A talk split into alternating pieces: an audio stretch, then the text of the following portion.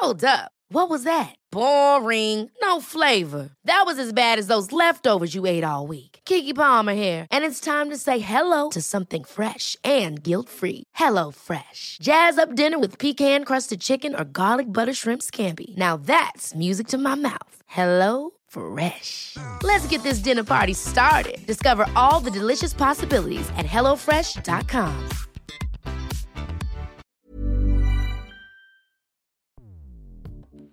Escuchas. Escuchas.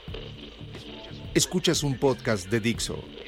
Escuchas Bien Comer con Fernanda Alvarado.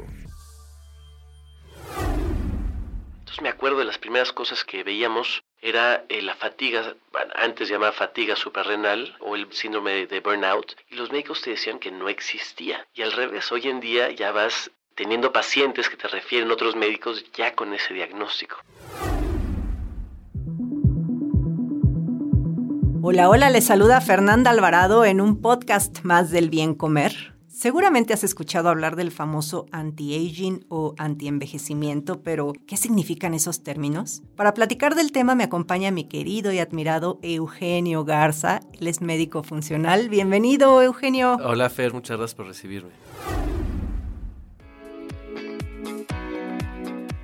Al antienvejecimiento lo relacionamos con una cuestión estética, ¿no? Con tratamientos de belleza, cirugías plásticas, pero ¿qué significa? O sea, ¿qué trata la medicina antienvejecimiento?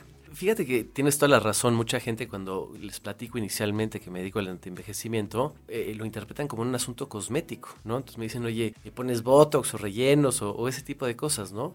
Yo no lo hago, pero sí es una parte de revertir el envejecimiento que le llamamos aparente, ¿no? El físico, ¿no? Eh, el que a mí más me gusta es el rejuvenecimiento interno, el desgaste que estamos provocando normalmente o de, acuerdo a nuestra edad o en el envejecimiento se va provocando y ese tratar ya sea de detenerlo o incluso de revertirlo.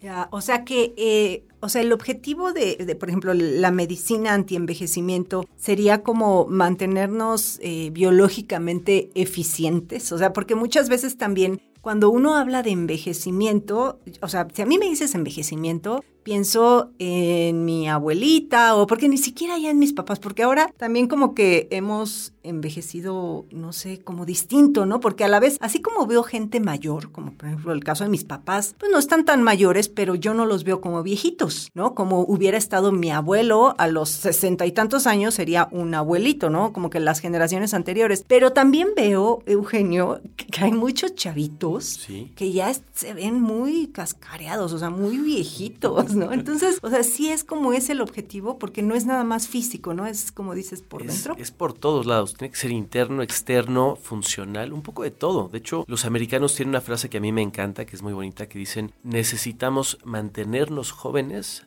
más tiempo por lo que dices, las funciones, toda la parte de cómo te sientes, cómo actúas, el metabolismo, cómo está procesando las cosas. En general, tu calidad de vida es mucho mejor entre más joven estés. Esto independientemente de la edad que tengas, aparente. Entonces, la edad cronológica, pues alguien que tiene a lo mejor, lo vimos en el COVID, alguien que tiene a lo mejor menos edad y a lo mejor alguien que tiene un poco más de edad reaccionan de forma totalmente distinta, ¿no? Y entonces eso aplica a todos los procesos en general metabólicos. Y, y aparte, o sea, la verdad, como decía, eh, estaba leyendo eh, un- lo que decía Leon Trotsky de la vejez es la más inesperada de todas las cosas que le suceden al hombre. O sea, también como que siempre nos creemos chavitos, ¿no? Y, y más allá del chaborruco que puede pensar de, ay, tengo cuarenta y tantos y me siento... No, no, no me refiero a eso, sino que hasta que no te enfermas, no te das cuenta de que los años pasan y también del cuidado, del poco cuidado que vas poniendo tú en la salud, ¿no? Totalmente. De hecho, eh, te pongo mi ejemplo. Yo hace un par de, semanas ando en moto y me caí de la moto, afortunadamente muy tranquilito, pero un trancazo que a lo mejor hace 10 años pues, me paro, me quito el raspón y listo. Pues ahora sí el raspón me duró unas dos semanitas, ¿no? Afortunadamente sin cojear ni mucho menos, pero pues sí dije, oye, híjole, tengo que ponerle un poquito más de atención y cuidado al equipo, ¿no? Pues no es lo mismo que hace 10 años que, que ya ahorita, ¿no? Entonces sí, sí vas sintiendo los efectos de la edad propiamente y pues la idea es tratar de revertirlos, ¿no? Que, por ejemplo, hoy los americanos, la, Academia Americana de Antienvejecimiento y el Instituto Metabólico Funcional establecen el envejecimiento como una enfermedad. Ay, justo, a ver, ese, eso es algo que te iba a preguntar. Y, pero antes de eso, te quiero preguntar por qué le causa, o sea, tanta comezón ese término a los médicos tradicionales. El decir, soy un médico funcional o un médico antienvejecimiento, o por qué para ellos es no, eso es casi, casi, eso es charlatanería, cuando todos sabemos que hoy los tratamientos, y no solamente en medicina, o sea, eh, por ejemplo, en nutrición, que yo estoy muy cercana a todos esos, vengo llegando de, un congreso que, en, de microbiota en el que ya se contempla la salud de una manera integral, o sea, por a, lo que me digas, en la rama que me digas. Entonces, ¿tú por qué crees que les da comezón y se reenojan con eso? Mira, eh, algo que, que, me ha tocado ver al menos en la práctica es que yo empecé en el 2010 a dar consulta y todo el, know-how que traía eh, de Estados Unidos o de esta academia americana, pues chocaba un poco con el conocimiento que teníamos o seguimos teniendo hoy en día en México, porque no están totalmente de acuerdo o las cosas no están tropicalizadas, ¿no? Entonces llegamos con diagnósticos un poquito más recientes o cosas un poquito más avant-garde, eh, cosas por el estilo que a lo mejor no habían llegado todavía a México. Entonces me acuerdo de las primeras cosas que veíamos era eh, la fatiga, antes llamada fatiga suprarrenal o el síndrome de burnout, y los médicos te decían que no existía. Y al revés, hoy en día ya vas teniendo pacientes que te refieren otros médicos ya con ese diagnóstico. Entonces es muy padre, yo creo que es algo con lo que nos tenemos que ir acoplando de poco a poco y que algunos médicos cuando hay algo que no conocen, pues sí, eh, uno de los primeros eh, instintos es decir, bueno, ten cuidado, ¿no? Porque efectivamente hay, hay otros tipos de, médicos que pueden caer en, suposiciones o en cosas no basadas en, en, evidencia, medicina basada en evidencia o científica, que pueden pues, no hacer un bien, ¿no? Sí, y también yo creo que no es lo mismo, por ejemplo, tú eres un médico de formación, a alguien que pues salió así de repente y dijo voy a tomar un curso de seis meses de medicina antienvejecimiento y ni siquiera tiene una formación como médico, ¿no? Yo creo que también ahí eh, es lo que de repente pasa con entre el nutriólogo clínico y la health coach, ¿no? Entonces quizá también yo creo que tendrían que ver quién es la persona que los está atendiendo. Totalmente, el, grado de estudios, las certificaciones, las actualizaciones, que son muy importantes sobre todo, y saber que es alguien que puede estar también abierto, receptivo. A mí, por ejemplo, me encanta trabajar en equipo con distintas especialidades y no estamos peleados, ¿no? Entonces la parte, como dices, de nutrición, la parte a lo mejor deportiva, la parte neuroendocrina o la parte de psiquiatría, que todos hacemos una armonía y trabajamos en conjunto muy padre. Sí, eso, eso está padrísimo y como siempre digo, pues zapatero a su zapato, ¿no? El especialista en tal, eh, o sea, en, en, ciertas condiciones, pues no, no atiende, un médico no atiende todo, o sea, tienen especialidades. Oye, y a ver, hace poco justamente eso de, de que el, el, envejecimiento era una enfermedad causó revuelco y todo el mundo se comió a, me parece que fue Marta de baile con alguien que invitó y que lo dijo y bueno, de ahí se le fueron encima toda la comunidad científica y, y decían que no, porque el envejecimiento pues es un proceso natural que todos tenemos. Entonces yo creo que ahí hubo una mala comunicación ¿no? O sea, sí es un proceso natural, pero ¿a, qué se refieren que es, es una enfermedad? Al final del día es un proceso que yo podría llamarle esperado, eh, sin embargo que podemos llevar o sobrellevar de formas radicalmente distintas. Vamos a poner ejemplos de gente que a lo mejor todos conocemos hoy en día. Vamos a poner a un artista del, cine de acción, ¿no? Tipo eh, Stallone o Schwarzenegger, ¿no? Que son ya, pues, pacientes mayores, al final del día, quieras o no, que pues rondan los 75, 80 años. Y al final del día son pacientes que siguen haciendo actividad cardiovascular y de pesas prácticamente todos los días, cuidan mucho su régimen alimenticio, tratan de suplementarse y vitaminarse de forma muy dirigida y científica y me parece que gozan de una salud tanto física como intelectual de forma espectacular. Son, son gente, son ejemplos a seguir, ¿no? Mientras que a lo mejor otro tipo de actores que, o gente que conocemos que pues no hacen ejercicio, no se cuidan, se estresan. Fuman. Híjole, fuman o toman, consumen otro tipo de sustancias, se estresan, se desgastan en tráfico, se pelean, eh, no meditan, ¿no?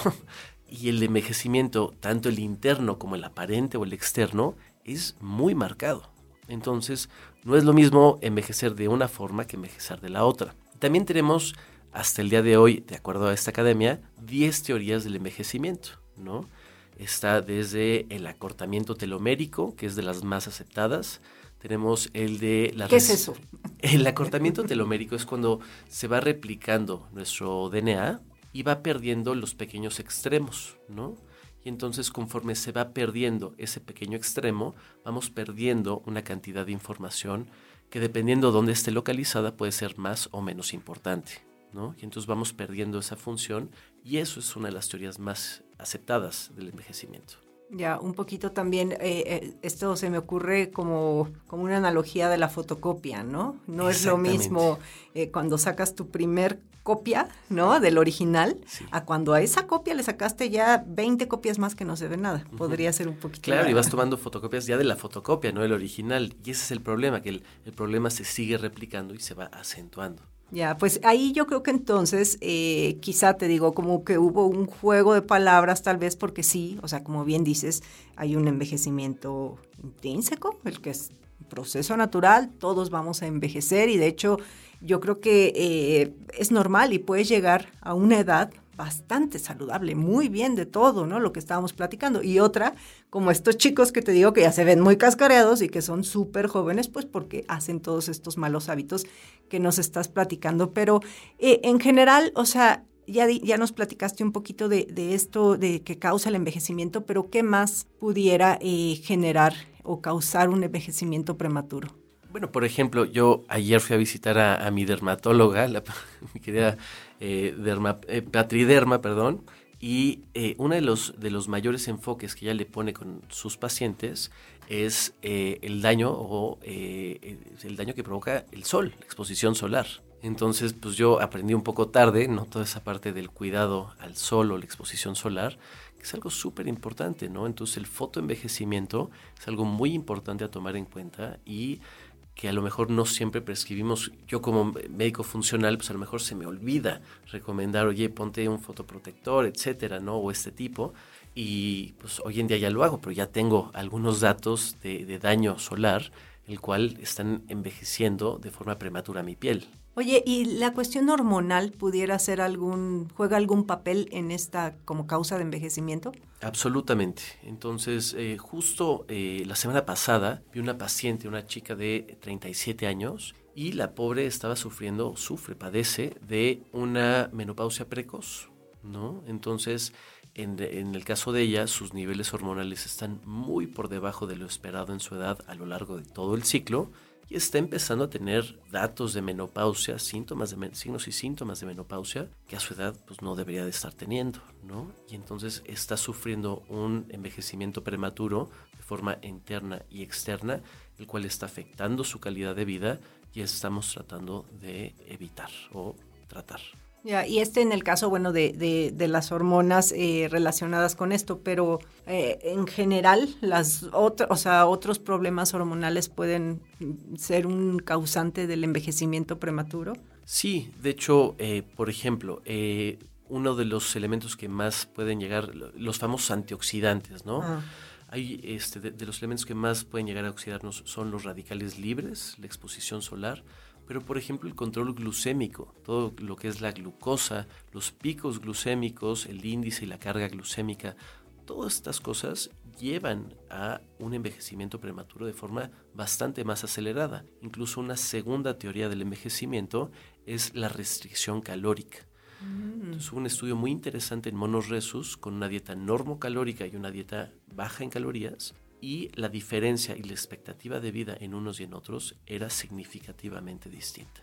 Mira, eso, y de eso poco se habla, o sea, eh, pero tiene, como que tiene mucha lógica si te pones, o sea, a veces estamos ahí y no lo vemos cuando lo tenemos enfrente, ¿no? Claro. Eh, también, bueno, eh, supongo que la inflamación, ¿no? La inflamación crónica y que ahora con COVID muchos seguimos teniendo este, marcadores inflamatorios, ¿no? Porque pues COVID es este, una enfermedad que te provoca inflamación, pero no sé si esto supongo que también te lleva a un desgaste. Totalmente, ¿no? Entonces, lo que es la inflamación aguda y la inflamación crónica provocan un desgaste, un, un cambio degenerativo dentro del organismo y sobre todo lo que hace es que altera muchas de las funciones metabólicas esenciales. Entonces no las apaga, no las revierte, pero sí provoca una disminución de su efectividad o su funcionamiento. Entonces, por ejemplo, de, forma concreta, la inflamación crónica es un factor de estrés, el cual le pega fuertemente a nuestra hormona de estrés que se llama cortisol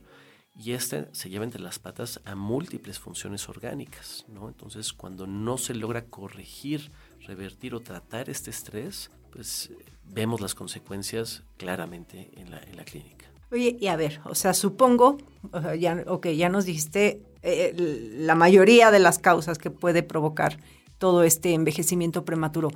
Supongo que, bueno, obviamente como ya también lo mencionaste, la alimentación juega un papel importante, pero ahorita cuando empezamos a platicar hablabas de ciertos suplementos, ¿no? O sea, como el papel de eh, lo que se podría llamar como medicina naturista o estas hierbas, estos adaptógenos, o sea, ¿cuáles de ellos favorecen todo este deterioro en nuestro cuerpo? Yo, yo, diría que favorecer propiamente un deterioro, pocos de estos realmente lo provocan. Al final del día, hoy en día hay, algo, hay un fenómeno padrísimo que es la medicina tradicional o alópata, se está uniendo, se está juntando un poquito con la naturopatía, ¿no? Que es ahí donde entramos nosotros, los médicos funcionales, que nos encanta prescribir suplementos, vitaminas, complementos de forma dirigida, porque frecuentemente me llegan pacientes que dicen, bueno, yo me estoy tomando un multivitamínico de marca tal, ¿no? Y pues resulta que están gastando su dinero porque esas vitaminas a lo mejor son solubles en orina, es un paciente bien alimentado, normal, y entonces pues no necesita un aporte de, esos, de ese grupo de vitaminas y así como entra, sale de su cuerpo. ¿no? Lo llamamos el multivitamínico más caro del mundo porque lo estás pagando sin que te haga efecto. Pero otros, como bien mencionabas, hay dos que son mis consentidos para el antienvejecimiento. El primero es la vitamina D3, que yo creo que muchos hemos oído hablar durante la pandemia porque tiene un efecto específico sobre la inmunidad, también sobre la regulación del calcio entre muchas otras cosas, la regulación de la insulina, la parte de la función tiroidea o paratiroidea, muchas funciones, pero también afecta sobre lo que platicamos hace rato del acortamiento telomérico. Entonces puede llegar a utilizarse con fines antienvejecimiento. Y un segundo que me encanta, que es una raíz de origen china, que se llama astragalus. Y esta astragalus, en su forma más básica, no como es el extracto, la tintura o los suplementos, llega también a favorecer el acortamiento, perdón, a prevenir el acortamiento telomérico y hay suplementos que son carísimos. Hay uno que se llama TA65, que es a base de astragalus, que vale una fortuna. Una dosis para 15 días creo que vale 900 dólares. ¡Wow! No, bueno. Entonces, eh, sí, y los adaptógenos, lo que bien dices, tenemos múltiples, ¿no? Hay unos, por ejemplo, que son ahora sí como los multivitamínicos, los multiadaptógenos, que tienen desde... Eh, que captan radicales libres o son antioxidantes, nos ayudan con el control de estrés, nos ayudan con el ánimo, la pila, el bienestar, la resiliencia, que es el control de estrés. en general tienen un papel muy padre, muy bonito, pero que me gusta más cuando es dirigido. Entonces, si el paciente llega y te dice, mira, tengo síntoma ABC, ah, pues este adaptógeno es perfecto para ti. ¿no? A lo mejor tratar de recomendarlos hechos a medida, por así decirlo, que generalizarlos. Sí, claro, porque ahorita, o sea, mucha gente dice, ah, bueno, voy a ir a buscar el astragalus y voy a hacer esto. Pero la realidad también, yo creo que como en todo, así como en la nutrición, como en los medicamentos, pues también en este tipo de, de, de sustancias, pues si te los recomiendan a tu medida, ¿no? De acuerdo a tus características y sobre todo, pues a lo que detectas, porque hay muchas cosas que tú puedes tener un dolor de cabeza y creer que es por una cosa, pero la realidad es por otra, ¿no? Entonces ahí vas y te tomas una aspirina cuando quizá lo que necesitas es, no sé, voy a decir algo, que no, arreglar algo del estómago, ¿no? Y es por lo que te está provocando el dolor de cabeza. Tienes toda la razón, Fer. Eh, fíjate que un fenómeno muy curioso, regresando a esos suplementos, durante la pandemia, la parte fuerte de la pandemia del COVID, hubo un desabasto muy marcado de la vitamina D3, justamente porque la gente se enteró que podía tener algún tipo de efecto benéfico para los pacientes o la gente que estaba en riesgo. Y entonces hubo un desabasto muy marcado, pero lo que la gente a veces no se da cuenta es que hay un fenómeno que es de hipervitaminosis con la vitamina D. ¿Por qué? Porque es una vitamina liposoluble o soluble en grasas, la cual si se toma en exceso puede llegar a provocar esta hipervitaminosis y toxicidad. Entonces, por supuesto, yo por ejemplo, antes de mandar este suplemento, pues se miden niveles de vitamina y se van monitoreando, porque no es lo mismo la dosis de inicio, la dosis de mantenimiento o la dosis anti-aging. Ya, y también un poquito, digo, eh, eh, yo que, que, soy tu paciente, pues sé que no das así esta marca en específico, pero sí nos dices cuáles no. Exacto. Justo porque aquí dices, esta es una, no, a ver, mejor cómprate unos chochitos de azúcar, ¿no? Y esto tal vez ni te va a servir de nada. Entonces, sí, es la recomendación, ¿no? Y ya como para, como para cerrar el tema, este, Eugenio, ¿dónde dirías que está la fuente de la eterna juventud? Yo creo que la fuente de la eterna juventud, eh, también nos lo platican en la escuela, y ojalá fuera una pastilla, fuera una inyección, fuera eh, algo como un remedio mágico, ¿no? Tómate una cucharada de esto y se acabó, ¿no? Desafortunadamente yo creo que es un conjunto de muchos factores que, como bien decías, le pegan a distintos sistemas. Algo que eh, frecuentemente omitimos es los horarios. Nuestros horarios es una parte fundamental del bienestar. Entonces, alguien que se despierta a la misma hora, alguien que se acuesta a la misma hora, conserva sus horarios de alimentación, aunque sea un fin de semana, aunque sean vacaciones, es una herramienta muy potente que no requiere de ajustes, cambios, suplementos, etcétera, para poder eh, mantener su edad más joven. La alimentación, bueno, a ti que te digo, ¿no? Ya sabes los efectos que pueden llegar a tener, ya sea benéficos o perjudiciales dentro del organismo, una buena y una mala alimentación, creo que es un factor súper importante. Y ahora otro estudio muy reciente nos habla de la actividad física dirigida, ¿no? Mm. Entonces, un poco de actividad física dirigida, pero de forma frecuente y repetitiva, con intensidad variable, hace también que los resultados sean espectaculares. Pero de poco sirve que, vamos a poner el ejemplo del ejercicio, voy al gym una vez al mes, me echo tres horas así, me exacerbo todo lo que pueda, pues realmente a mediano y a largo plazo no tienes un efecto. Incluso tienes más riesgo cardiovascular de lo que tienes beneficios. Pero si dices, oye, voy a echarme 15 minutitos, 3, 4, 5 veces a la semana de alguna actividad cardiovascular que sea amena para ti, los beneficios, deja tú para eh, la parte física cardiovascular, pero la parte anti-envejecimiento son marcadísimos. Mira, pues sí, lo mismo dicen que cuando alguien se va al gimnasio dos horas y se pasa el resto del día sentado o acostado, pues que tampoco tienes muchos beneficios, ¿no? La cuestión es mejor estar en constante movimiento. Es correcto. Que, que pues todo el tiempo ahí aplatanados atrás de un escritorio. Totalmente. Un dato, un dato. Para 2030, una de cada seis personas tendrá 60 años o más. Eugenio, pues muy interesante todo esto y la verdad es que eh, pues no hay nada como un envejecimiento saludable, dice la Organización Mundial de la Salud, que eh, el envejecimiento saludable es un proceso de fomentar y mantener la capacidad funcional que permite el bienestar en la vejez, porque sí, todos vamos a estar viejos, pero defíneme viejo por ahí debería, por ahí va el asunto. Lleguemos a tener una mayor edad, pero eh, bien cuidaditos y bien saludables. Si quieren ir a consulta contigo o en redes sociales, cuéntanos dónde andas, Eugenio. El consultorio está en Las Lomas. Estoy en Sierra Nevada número 755. En redes sociales me pueden encontrar eh, en Instagram como doc-eugenio y el teléfono para hacer citas a través de WhatsApp, ya sea vía llamadas o, a través de mensajes, es el 55 79 59 81 34. Ahí está. Pues yo también te voy a robar ahí en Instagram para que eh, te sigan. No sé qué tan activo seas, de repente no, pero bueno, ahí está su contacto para cualquier eh, duda o comentario. De ahora en adelante prometo estar más activo. Ahí voy, ahí voy. Es que te digo que ya estoy viejito en las redes sociales. No, no, no. Aquí pura juventud, querido Eugenio. Pues ya saben que a mí me encuentran en Instagram y en YouTube como Bien Comer. Muchas gracias. Gracias a ti.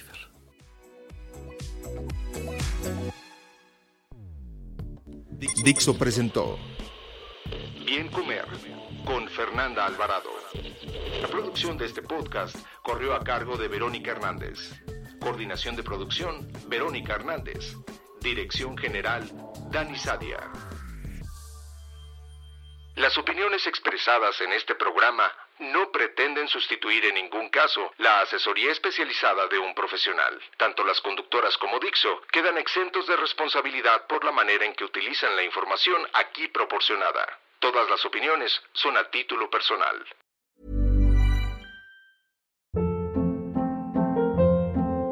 Hold up. What was that? Boring. No flavor. That was as bad as those leftovers you ate all week. Kiki Palmer here, and it's time to say hello to something fresh and guilt-free. Hello Fresh. Jazz up dinner with pecan-crusted chicken or garlic butter shrimp scampi. Now that's music to my mouth. Hello Fresh. Let's get this dinner party started. Discover all the delicious possibilities at hellofresh.com.